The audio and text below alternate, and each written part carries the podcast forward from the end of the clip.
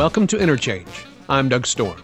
Today's show is Captains of Disaster Vulture Capitalism and the Pandemic Playbook with historian Quinn Slobodian.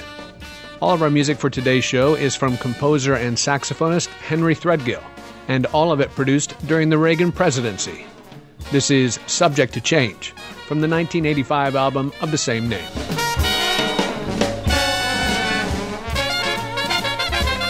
Let's begin with what prompted me to contact today's guest the opening paragraph from an article from April 30th in The Nation magazine.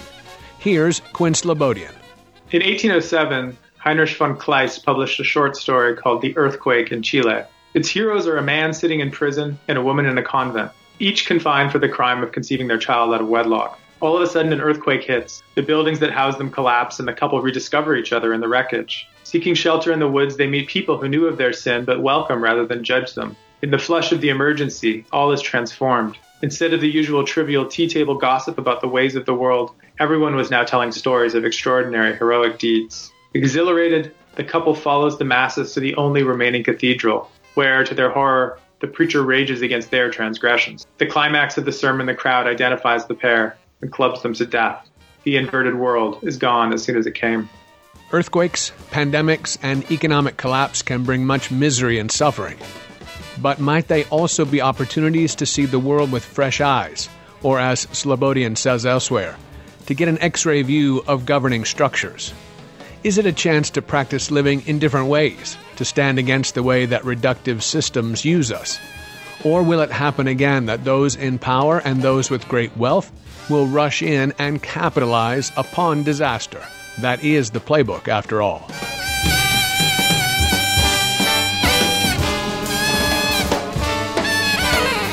The vultures are circling overhead as unemployment rises to levels last seen in the Great Depression and corporations declare bankruptcy. But while we're seeing little government assistance to aid actual people, corporate bankruptcy is actually a kind of safety net. As financial challenges continue to escalate amid the crisis, bankruptcy is sure to offer a financial safe harbor from the economic storm, according to the American Bankruptcy Institute's executive director, Amy Quackenboss. Notable recent bankruptcies are Neiman Marcus, J. Crew, and Hertz. Here's a little detail about the Hertz bankruptcy that illustrates how capitalism defends itself from the people. 16,000 employees were cut loose, and former CEO Kathryn Marinello walked away with over $9 million in total compensation, comprised in part of 1.5 million as salary, 5.5 million in stock, and always my favorite, $1.4 million as a bonus. Bankruptcy, it turns out, and as Donald Trump typifies, is a best practice and best supported by government. From that same Nation article, Slobodian writes A pioneer in vulture investing and now the Commerce Secretary, Wilbur Ross praised bankruptcy in 2003 as the corporate form of Darwinism. This is part of statecraft as conceived by neoliberal thinkers. Specifically, how institutions are designed to sit between the rulers and the ruled, from law courts and insurance companies to investment law and the World Trade Organization. According to Slobodian, this is how capitalism is defended from mass democracy. Quinn Slobodian is a historian of modern German and international history and the intellectual history of neoliberalism. His most recent book is Globalists The End of Empire and the Birth of Neoliberalism from Harvard University Press. And he's the co editor with Dieter Plehwe and Philip Mirowski of Nine Lives of Neoliberalism from Verso. He's an assistant professor of history at Wellesley College. He joined me via Skype from Victoria, British Columbia. And now, Captains of Disaster with Quinn Slobodian on Interchange on WFHB.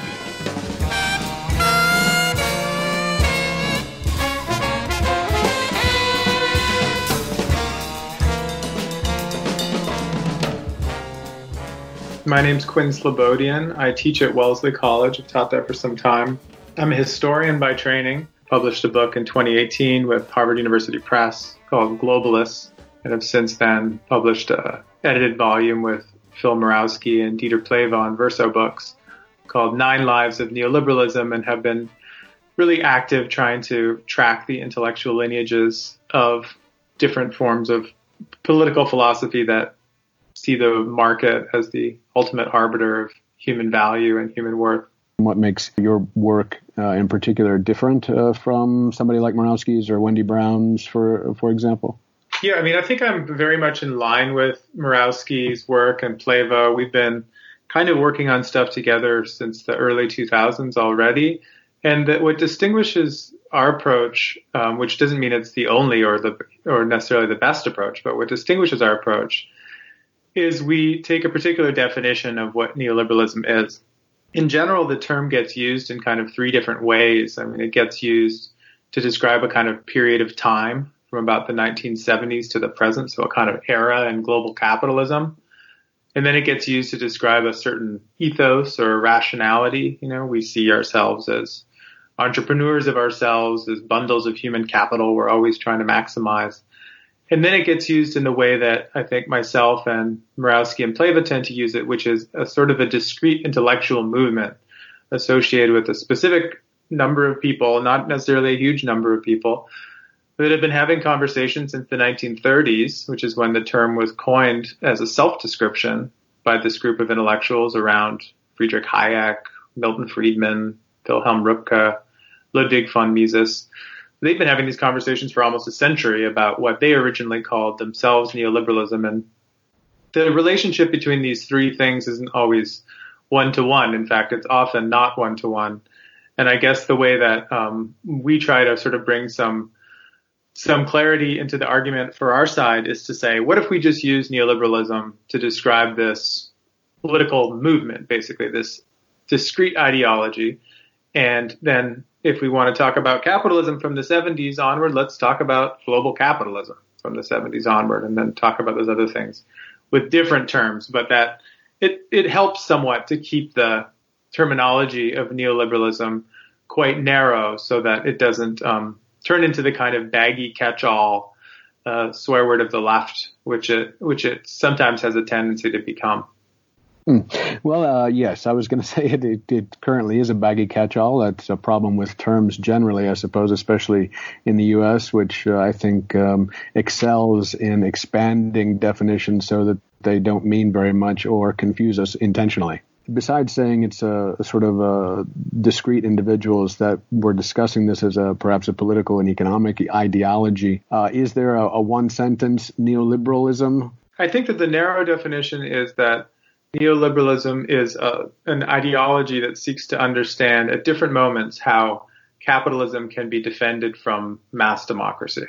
Mm, that's really fantastic, actually. So, um, well, why does it have the name? Why the name neoliberalism then? In, in in terms of that particular definition, does the name itself fit that definition? Absolutely. So, this 1930s moment that I mentioned um, was 1938 in particular in in Paris. The stock market had already had already crashed. The Great Depression had already broken out and this group of thinkers who understood themselves in the classical liberal tradition of Smith and Ricardo um, gathered and asked themselves how liberalism need to be reformed to prevent another such catastrophe. So the the sort of self-regulating market idea of the 19th century, old liberalism, wasn't wasn't working, and the collectivist ideas of of fascism and communism were on the rise in popularity. So they felt like they needed a new liberalism in which the state would have to take a proactive role to protect the market hmm. against the pressures of the people. So the newness, they, they called it a renovation of liberalism. And it, this is for me and for us, I think, we think about neoliberalism not so much as a theory of markets or even economics, but a theory of statecraft and institutional design right? The story then becomes what kind of laws, what kind of states, both at the national and supranational level, are necessary to um, encase the market rather than to liberate it, as is often described.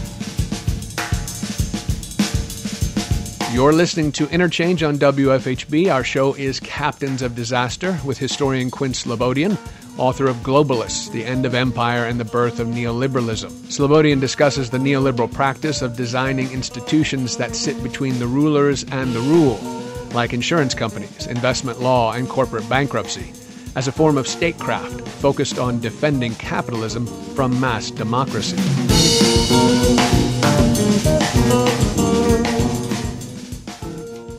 One thing that goes missing or is sort of um, attached to the side of it to say, well, of course, uh, the markets need the state, but uh, the focus is generally, I think, at least as you're speaking to it, that the state is integral and a partner in it, and that people have to be in certain places or in positions of power in particular to sort of help those those specific um, mm-hmm.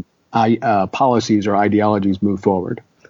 Yeah, and definitely it also one of the interesting things about following these debates, which which we've done by, you know, reading the the proceedings of, of the meetings of, of neoliberal gatherings like the Mont Pelerin Society from the 30s onward, which often become academic articles and books, is you what you see is not so much a language of mainstream economics with sort of you know formulas or even statistics and, and graphs and curves.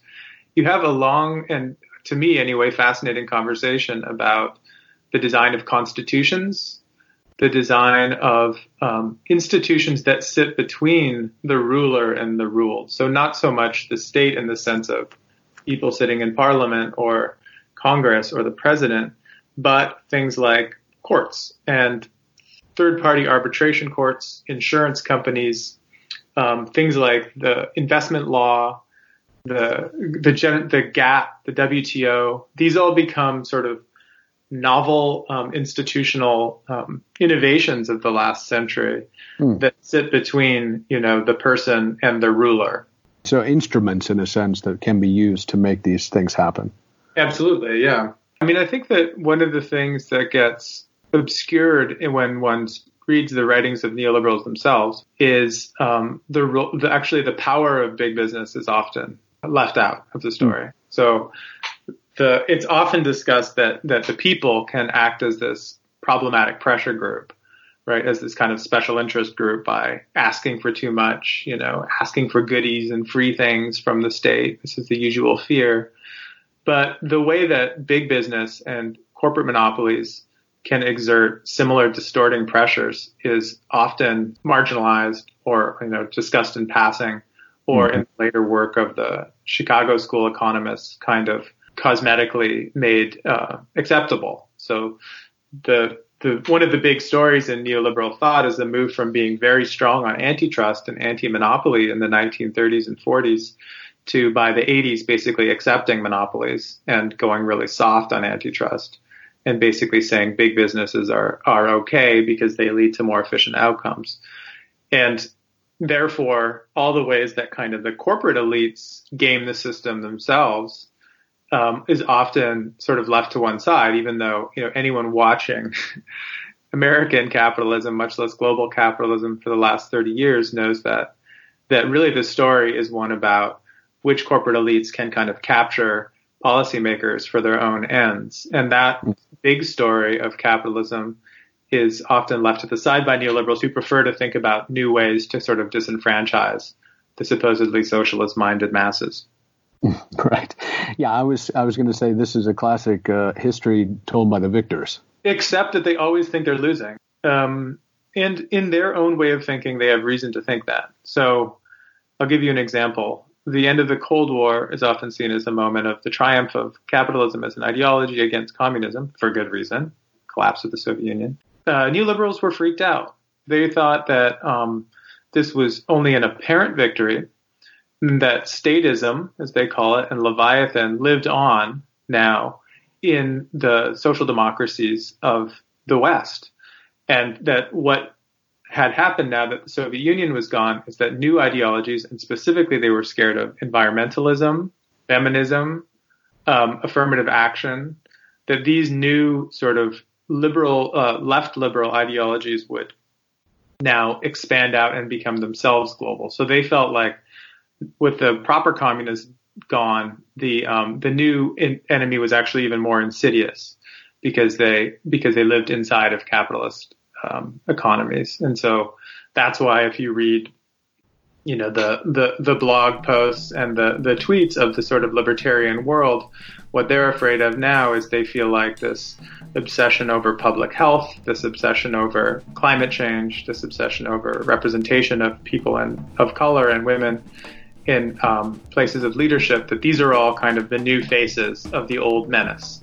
Mm. Um, the red threat is now a green threat, is now a feminist threat. Um, so in their mind, they are always losing because wow. the goal that they want to arrive at is so absolute that no society would ever want to adopt it.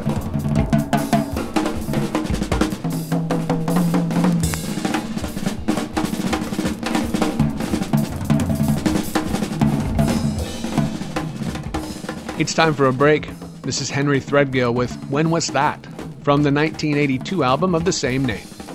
When we return, Quinn Slobodian on the enemies of neoliberalism. Stay with us on Interchange.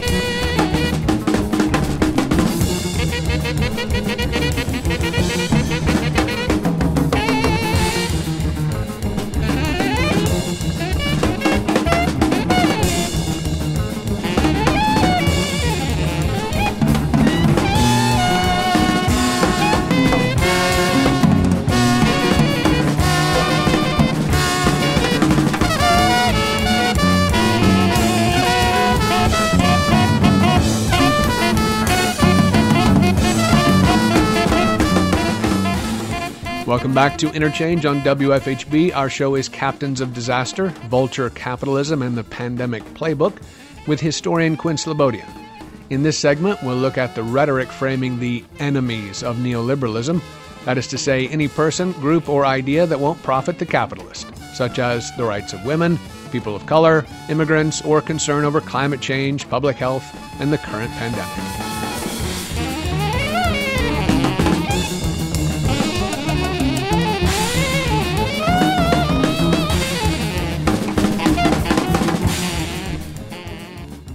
We've had conversations with multiple uh, historians uh, and writers on neoliberalism, and one in particular, Melinda Cooper, you know, basically mm. talks about the family and, and, and the ways in which these new ideas of freedom or the ability that, that certain groups had asserted freedoms, like women in particular, and, uh, and black people, you know, the civil rights era, uh, were enemies. And what you've just done now is is say that this particular group, neoliberals, see climate change and uh, uh, global health and pandemics as uh, as uh, enemies in the same way. Yeah, absolutely. Yeah, I yeah. mean, you, you, can see this in the last weeks, looking at the response of of someone like um, Justin Amash, the uh, Libertarian Party candidate he is arguing that the real enemy right now is supposedly quote unquote central planners mm. who are trying to, you know, strangle all of our livelihood. Um, if you read the work from the Heartland Institute or the Mises Institute, they say that quote unquote COVID warriors are trying mm to um, kill our freedoms and we need to be quote unquote immunized with the ideas of economic liberty against the threat of government. Yeah, so, yeah. I mean, there's really wild, there's really wild ways this goes, as, as you can imagine. Yeah, yeah, the rhetoric is amazing. It's it's consistently um, been able to be deployed in whatever whatever version you need it to be. I think it was almost one month ago exactly you participated in a, a webinar for the Transnational Institute uh, that is described as an international research and advocacy institute committed to building a just, democratic, and sustainable planet. Soon after that, you also posted a piece based on that contribution, three ways of looking at the novel coronavirus SARS CoV 2 the idea there is uh, is that you lay out the ways in which um, looking at the coronavirus from some different perspectives will help us see how it's going to be uh, plausibly utilized by those already in power or those who want to have power, as well as how we might think of it so we can resist some of those power plays that are happening. If you don't mind, would you describe a little bit about that, the, the, the three ways in particular? The ones that I ran through in that in that piece were the idea of the the virus as an X-ray, and other people have described this that you know the the effect of the pandemic has been to sort of like turn on the bright fluorescent lights in a dark room, and suddenly we see you know how close so many people live to the poverty line, um, how many businesses are massively over leveraged and like primed for bankruptcy. On the other side, how many other countries have sort of efficient institutional capacity in public health, universal health care systems that allow for a relatively quick um, flattening of the curve. Um, actually, I'm sitting in Canada right now in British Columbia, where a kind of combination of um, competency and public trust and authority has led to an almost elimination now of COVID-19 from this area. So you, there's this X-ray effect where you could see what the bones of a society were actually, you know, made of. Other one I mentioned was the idea of, of coronavirus as a kind of a dress rehearsal for future catastrophes. And mostly I was thinking in terms of climate change.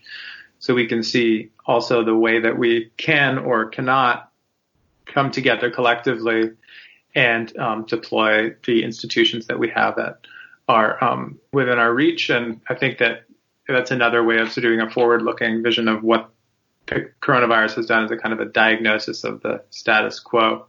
But I guess the most important one I brought up was this idea of the coronavirus as a dynamo or as a kind of a motor, which is that if left, it will simply accelerate existing tendencies and existing dynamics in our societies and in places that have high levels of precarity and high levels of inequality will just be sort of given more accelerating momentum, more energy will be pushed ever more in that direction, that there's nothing natural about a kind of equalizing effect over the long term, even though we would love that to be true, us, you know, on the left and progressives. The prescription, if there is any, is to try to seize that dynamo, right, and to redirect it.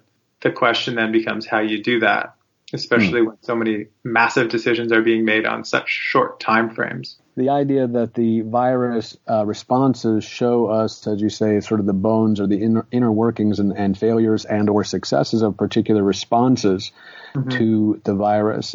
What are the successful stories? Uh, you just mentioned your own sitting in Canada. I mean, I think that one thing that's always helpful, especially when filtering through the, the coverage, and this goes for, uh, you know, our own echo chamber in this case, is to prevent kind of the tendency towards personalizing what's happening.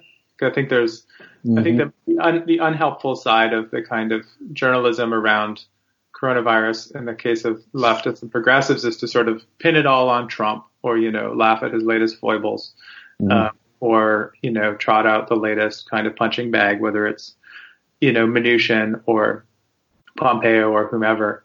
I think that a lot that these things didn't happen in 2016, right? The, the problems that we're dealing with, they were already there the positive things that I've seen have been interestingly more those things happening, you know, below the federal level, below the White House level. I think that there's been a lot of leadership from state governors in some cases, right? From kind of Jay Inslee to, um, you know, in certain ways, Gavin Newsom and Gretchen Whitmer, these Democratic faces have, you know, kind of risen to the challenge in ways of that um, that one hopes for from sort of technocratically informed, you know, capable governing entities. The even Massachusetts, where I where I usually live, has a Republican governor, but there's been no sort of questioning of, of the science or questioning of the need to protect lives and so on. So there's been, I think, a big decentralizing impulse with with the response to the pandemic. And the the more local you get, probably the more encouraging the stories are. I think that once you get down to the street level and the block, then actually there is some encouraging signs of people, you know, setting up, you know, Slack groups or WhatsApp groups and and putting you know, free things on Craigslist for people who need them and dropping things off at each other's doorstep, uh, making deliveries for people who are who are needing things. So I think that concentrating on the massive sort of goon show happening at the highest level of government is uh, necessary, but should also be balanced with sort of you know embracing a lot of the kind of solidarity that's been shown at the at the at the smallest level. You're listening to Interchange on WFHB. Our show is Captains of Disaster with historian Quinn Slobodian, author of Globalists The End of Empire and the Birth of Neoliberalism. Slobodian discusses the neoliberal practice of designing institutions that sit between the rulers and the rule, like insurance companies, investment law, and corporate bankruptcy, as a form of statecraft focused on defending capitalism from mass democracy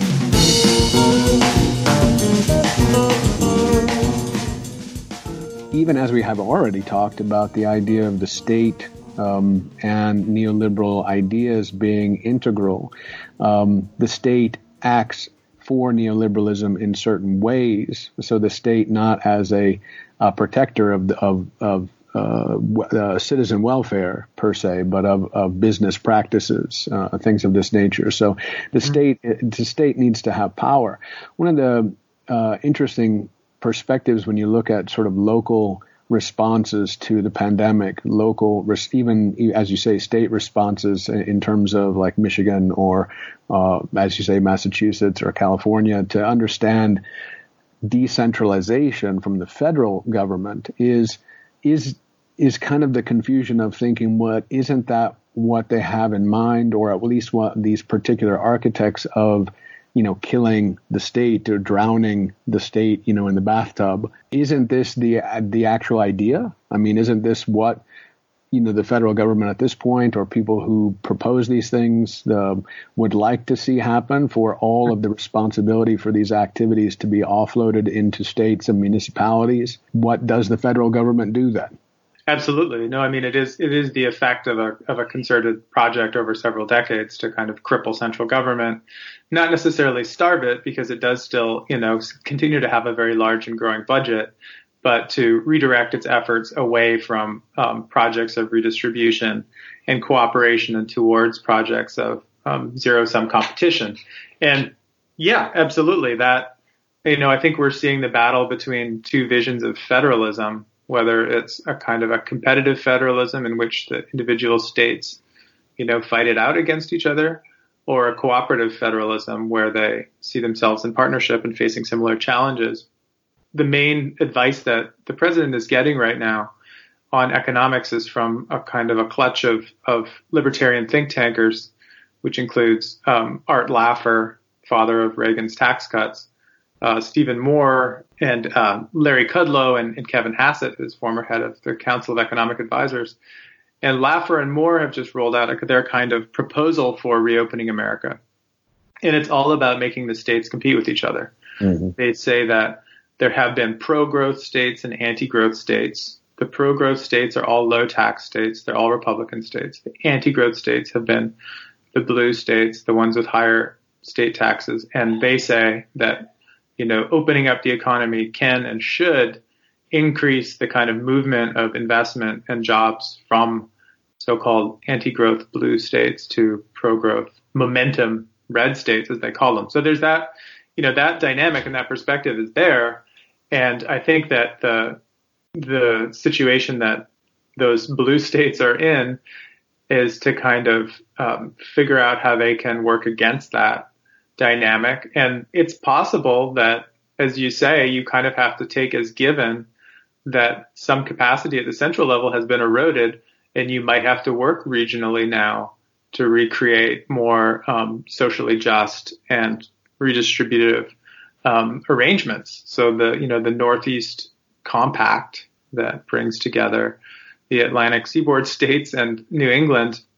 You know, maybe this is a thing where those states start to have to coordinate their policies and their fiscal policies together and figure out what to do with New Hampshire in the meantime. But um, you know what I mean? I think that it, it's possible that the progressive reflex, which is that all good policy needs to come through somehow seizing the center and then conducting things from there, is probably not in very good shape right now when you think that the Democratic candidate is, you know, is a centrist without very transformative politics of his own, and the opponent is someone far worse. This might be a, a decent time to start looking downward at, at state level and, and lower as places where you can, you know, pursue projects that might be otherwise impossible at the moment at the national level. It's time for another break. This is Gateway from Henry Threadgill's 1983 release, Just the Facts and Pass the Bucket.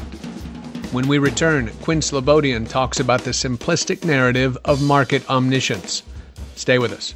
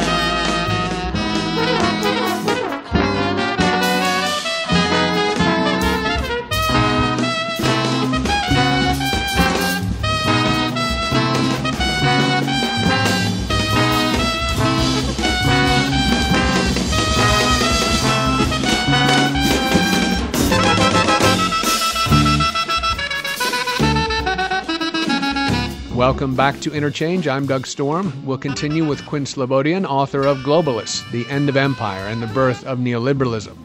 In this segment, corporate bankruptcy shows how government is necessary for the market to serve capitalist interests. Two prime examples of this are Donald Trump and his Commerce Secretary Wilbur Ross, birds of a feather when it comes to bankruptcy as a market.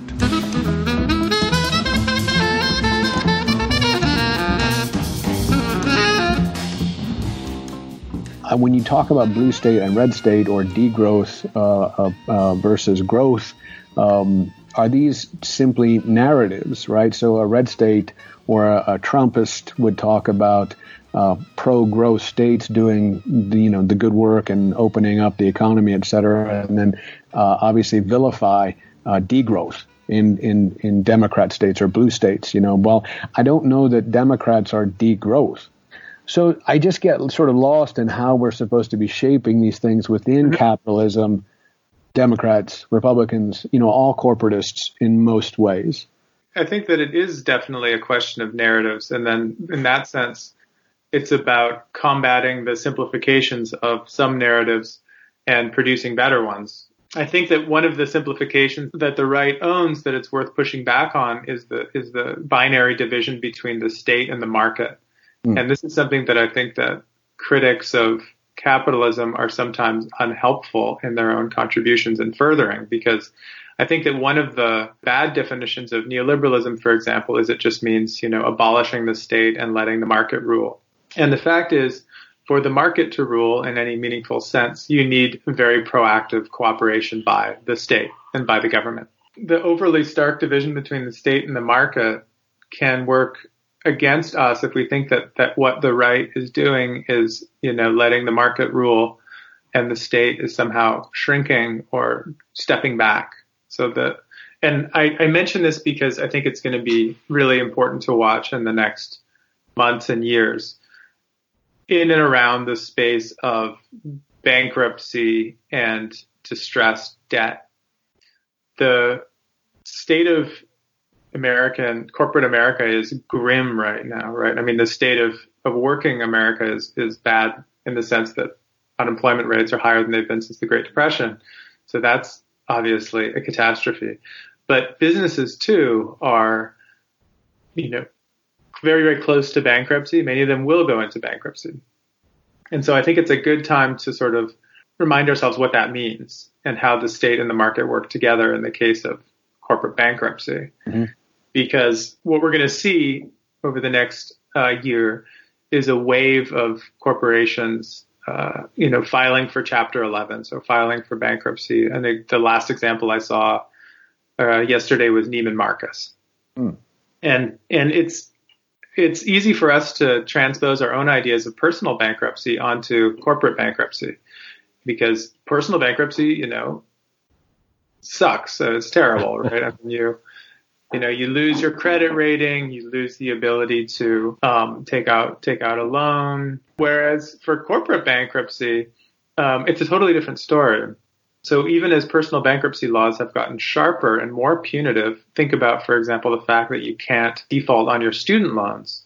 Well, in that very period, the last 20 years, corporate bankruptcy has actually gotten even more generous. Mm-hmm. So what that what that means is now, if you as management of a company declare bankruptcy, you can actually stay in charge of that company. What happens in the course of the bankruptcy is you get to default on a bunch of the loans you have you you come to arrangements with people who you loan money to, so they take a bunch less than they expected. And most importantly, you lay off a bunch of workers, you cut a bunch of their benefits, or you hand those benefits to the state, which now takes them over. The Pension Loan Guarantee Corporation will now pay the pensions for those workers instead of you. And then you either reopen or you sell your business on to another buyer. And often it can be um, a, a, even you know, a positive process for you. Not only have a bunch of bankruptcy lawyers made a bunch of fees in making this all happen, and funds that specialize in this kind of thing have come in and taken away the assets that are useful and sold them onwards. Right. But but you yourself can actually remain in in, in charge of this company. Mm-hmm. So so we're going to see a lot of this bounce pass sort of you know collaboration between state and market in the next year. And it, it won't be helpful if we're just looking for examples of like the market acting, um, you know, by itself because it, it never does, and it will be doing so even less. You're listening to Interchange on WFHB. Our show is Captains of Disaster with historian Quinn Slobodian author of Globalists The End of Empire and the Birth of Neoliberalism. Slobodian discusses the neoliberal practice of designing institutions that sit between the rulers and the rule, like insurance companies, investment law, and corporate bankruptcy, as a form of statecraft focused on defending capitalism from mass democracy.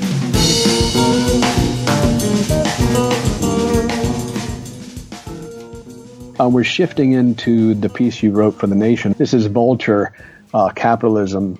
Wilbur Ross, in particular, he was a focus, and he was he's a good he's a good villain. It's a pretty wild story. I think it was interesting for me to write about Wilbur Ross and to think about him because I'm used to thinking about intellectuals and the you know the influence of of a Hayek, for example, on let's say the creation of something like the World Trade Organization is always you know it's a it's always a bit tenuous and it requires a kind of a series of interpretive leaps to describe how an idea becomes powerful. In the case of, of someone like Wilbur Ross, right? I mean, you're talking about someone who's deploying literally hundreds of millions of dollars in funds, um, who's overseeing corporate bankruptcies that are, you know, in the tens of billions of dollars. So the there is no leap between the influence of someone's actions and changes in the world. Um, so in that sense, it makes them. It's kind of interesting to apply intellectual history methods to people who are, you know, just um, corporate titans like like Ross himself, and you know, and Trump himself, in, in other ways. Obviously, the two are kind of entangled in this story. Yeah. But the, but the big story with corporate bankruptcy is that these laws change in the late 1970s to become much more generous towards corporate managers and to allow for the retention of, of a management position in a company during a bankruptcy. They also changed to allow for the offloading of certain pension obligations onto the government itself, thus allowing for a period of what have been called strategic bankruptcies. So the changes also in laws about mergers and acquisitions means that really extraordinary things happened in the 1980s that I think are not sort of common knowledge. They're known well amongst sort of industrial sociologists, but I don't think the average person knows that in the 1980s, you know, something like a third of major corporations ceased to be. They were um, absorbed into other ones. They were they were uh, dissolved as they were acquired by um, competing corporations or competing um, entities.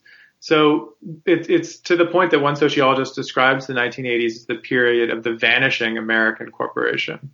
So we got this really intense period of crackups, breakups, and consolidations of the corporate landscape that really did um, coincide with the the vanishing power of the the unionized worker in the United States too, right? I mean, mm-hmm. the typical post-war firm that you think of, like a sort of a Chevrolet or a General Electric, would have workers, um, you know, sometimes from the first day they left high school until the day that they retired, working in their factories, um, with sort of cradle to grave union benefits that protected them, you know, enough to, you know, buy a house, raise a family, send the kids to college and all that stuff.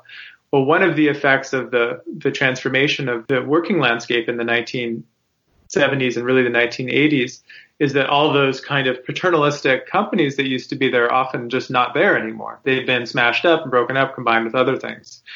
So this is all happening through, on the one hand, the process of the so-called leveraged buyout, meaning you can buy the shares of the company partially based on the projected profit that you will make after the buyout. So it's already a kind of it's it's a speculation on the future performance of this company. But then it's also happening through the the um, instrumental use of bankruptcy law. And Wilbur Ross, who is now the Commerce Secretary, who was, by the way, until he entered the Trump cabinet, a Democrat, becomes the biggest player in this world. He's described in the 1990s as the king of bankruptcy, the king of restructuring, because he as a he comes in as an advisor to companies that are either going bankrupt or in the process of acquiring um, um, companies that are that are entering bankruptcy. The word for this world of companies that are sort of in peril is that is that they're distressed. So this this world of distressed debt, and the word for people that come in and buy up distressed debt at the time were they were called vulture investors or vulture funds. The sector of finance sort of started to think that that was a bad PR uh, move called vultures. Into, although the, in the financial press until the, uh, up into the 90s, it was simply a common sense description for them. It wasn't a kind of a leftist smear or something. That was just right. what they were called. Yeah, it was factual. It was factual. Vulture funds went in and picked the bones of dying companies, and venture funds, you know, um, invested money in, in newborn companies right. or, or, or nascent companies. So that that was Ross's world.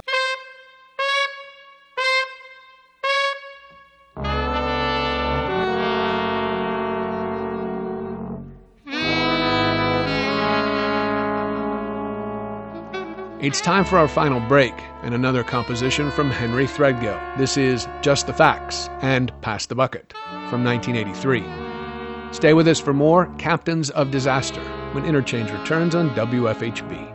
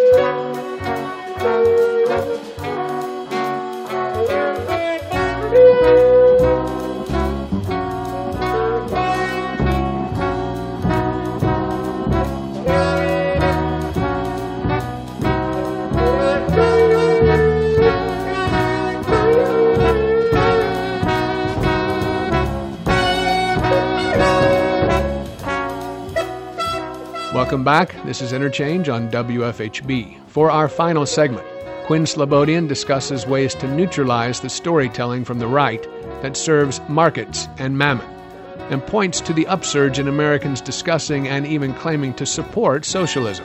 But first, we continue with Wilbur Ross, bankruptcy law architect and current Commerce Secretary for the Trump administration.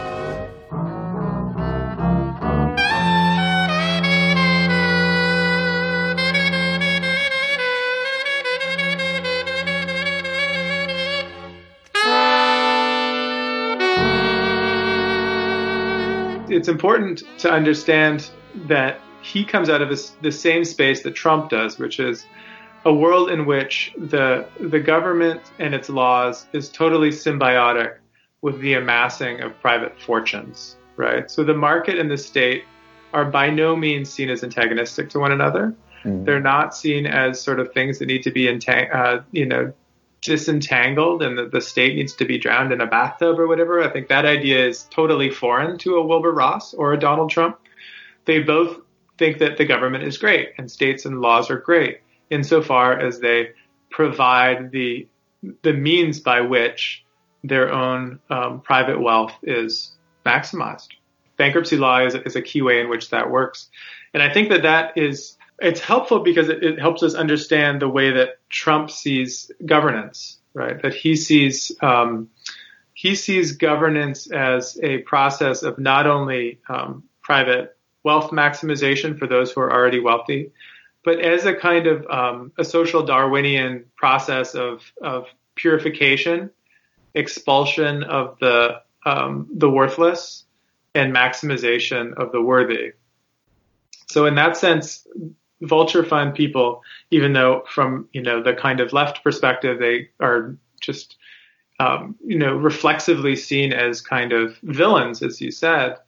Um, from their own perspective, they're they're fulfilling a kind of an important social function, and that social function is one that is best understood in terms of social Darwinism, which is the term that Wilbur Ross used to describe bankruptcy himself. That it was a corporate form of social Darwinism. They come in and allow for the expulsion of you know the weak and the um, extraction of the strong elements of a corporation, allow them to live onward. Their apparent um, malevolence is actually they're actually doing service to the greater good because they're, because they're helping overall productivity and overall value, and they absolutely see themselves with. I'm, I'm, uh, it's hard for me to believe that, but I'm I'm I'm going to believe that that's. I mean, you're telling me the truth. I'm going to believe it there was a there was a um, an op-ed in the Financial Times in April by the the, the chief operating officer of of Blackstone, one of these um, private equity funds, and he described themselves as rescue capital. Mm. Someone someone quipped that they were describing themselves as financial first responders, and that is effectively true. They saw themselves as saving companies in moments of um, in moments of peril mm. and preventing them from absolute destitution. And you know, this is in fact how capitalism works. Capitalism doesn't work through you know a company collapses and everyone is fired. And the, and the person goes into penury, penury and, and needs to sort of like walk the streets with a you know a cup with pencils in it or whatever the cliche has it. Um, capitalism works through um, uh, symbiotic relationships through state and markets, and I think that's the starting point for trying to make sense of, um, you know, what will happen of the wreckage of the American economy in the next little while. Yeah, I think that's again the hard part uh, is the kind of worldview or ideology that maybe you, you think that you you're trying to work around yourself or trying to understand, uh, and we keep running into uh, terms from sociology or terms from uh, theology. We've had shows on here on political theology, and these terms keep showing up, right? The ways in which we talk about salvation. And I think there's a quote about uh, capitalism and um, uh, I think it's what Howard Marks, director of the Oaktree Capital Management, said capitalism without bankruptcy is like Catholicism without hell. Right. Um, and it's like it's like in that one paragraph you write in this in this Nation article, they're like there's Darwinism, there's Catholicism, there's capitalism, there's hell. and I'm just like this. These are these are narr- like these are narrative functions, right? These. It's just kind of mm-hmm. surprising to me that this is this is humanity narrating itself in ways in which you know billions of people suffer and die, but we talk about it on these abstract levels. Um, that just it just kind of strikes me. I, I just want to stop talking about it that way, but I don't know how else to talk about it. Mm-hmm. Well, I mean, the other way to talk about it is precisely through the sort of mathematicized um, language of mainstream economics, right? I mean, the the use of statistical time series and charts and graphs to show um, inflation rates and unemployment rates. I, I, think that the attraction of, of reducing the world to numbers like that is is actually strong and not always misplaced because it's a way of trying to you know, get away from just narratives and rhetoric all the time, which seems to have gotten us nowhere positive, and to be mm-hmm. able to just strip it down to like, okay, what are the actual units of labor, units of capital that are moving in? Which direction are they moving in? So I think, I mean, I would just throw in a, a, a side note there that the conflation of the collapsing of neoliberalism with the discipline of economics altogether is, I think, also unhelpful, not just because there are many and um, growing numbers of heterodox uh, progressive economists, but because actually neoliberalism in the kind of Friedrich Hayek model is itself interested in in mystification and in, in right. saying that that actually you can't see the economy, the economy is beyond human comprehension.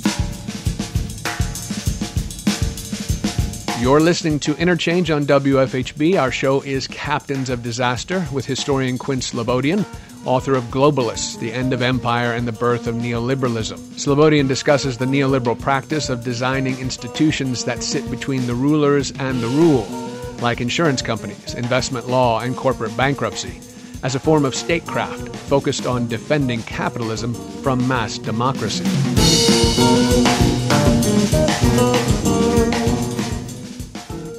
Rand Paul just commemorated the birthday of Friedrich Hayek by tweeting out Hayek's comment that, you know, that the pretense of knowledge is that we can actually see and map out ac- economic activity. Therefore, Rand Paul says, you know, we need to deal with the pandemic without trying to, you know, solve it through the application of models and artificial intelligence and epidemiological knowledge. We seem, simply need to let individuals figure it out. Well, that is not a very economistic way of looking at things, actually, to say that people will figure it out. In fact, they they won't. Right. Um, so I think that it's it's helpful to keep those two separate because I think the progressives will need economists, and we need to sort of rescue that kind of quantitative knowledge, even as we try to make sense of all of the narrative and rhetorical stuff that you're describing. I think the problem for me is still that there will be people like Wilbur Ross uh, who write those, those particular scripts on some level, or people that you talk about already, or we've talked about briefly, the Goon Squad for libertarianism write their particular stories as well. We have to, or other people need to write different stories, obviously, but when there's money behind one particular story, it tends to be the one we all read and repeat. Um, the mm-hmm. the one thing that's that's um, I think most important in some level, right, is that this is an age of opportunism and in in this sense, right? That there that when you know when you have to take one side so you make money. It doesn't matter if it's a side you might have been against principally or might have said you were against principally. You're mm-hmm. you're going to take the money and you're going to yeah. say you're for one thing or another. And then right. so that's that's a general. Now again, I don't know that that's particularly different. I don't know when the world changed from being principled to being opportunist. I would sort of half agree with you there because, I mean, so the perfect example of that, of course, was Lloyd Blankfein of Goldman Sachs saying mm-hmm. um, a few months ago that he would vote Trump over Bernie Sanders, right? I mean, in, in the sense that this longtime Democrat sees his own material interests so threatened by a prospective Bernie Sanders presidency that he's willing to embrace someone who he has otherwise been, you know, castigating for years. Mm-hmm. So there is that. Absolutely, there's that. But what was Bernie Sanders representing? It's it's one thing to say that um, that the people in power always own the rhetoric, but look at the the meteoric rise of conversations about inequality in the United States or Great Britain or the European Union. Right? No one was talking about inequality 20 years ago politically on the on the you know on the campaign trail or at the at the on the stump speech.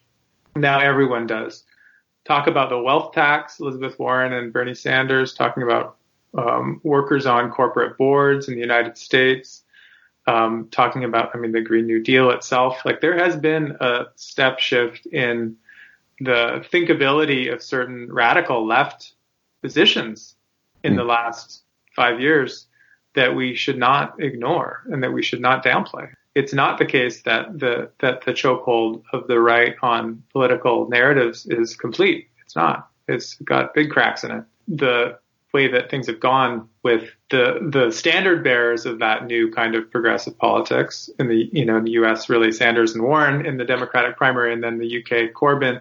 I mean, it's been a bad six months but that shouldn't make us overlook the fact that we do have counter narratives that are actually doing pretty well, um, that are actually selling pretty well. And so that, you know, when libertarians freak out and say all the millennials want to be socialists, well, they're kind of right. And that's good. Hooray. Again, it's just hard to have conversations on some level because, uh, you know, you get, you move into abstractions uh, yeah. so readily. I mean, that is why I, in my own work like to build things around biographies and you know proper names and stuff because I think that hankers it right I think when you can see the trajectory of a life and you can see certain decisions and moments where they've reacted to history in certain ways. It can you know we can place ourselves into the the, the shoes of, of people historically that way more easily than just saying you know seeing it as just battling isms.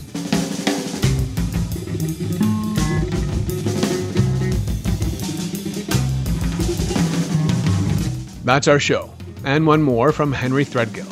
This is Those Who Eat Cookies, off of You Know the Number, released in 1986. Thanks to Quinn Slobodian for his insights into the ways neoliberals make full use of the power of the state to serve their needs, and how corporate bankruptcy is a great example of that kind of statecraft. Vulture capitalism has given us the carrion feeding duo of Donald Trump and Wilbur Ross as captains of a disaster that perhaps became inevitable after the Reagan presidency. What's on the other side must not be more of the same. I'm Doug Storm. I produce Interchange. Audio editor for the program was Sean Milligan. Cade Young is executive producer. This is Bloomington, Indiana's community radio station, WFHB. Thanks for listening.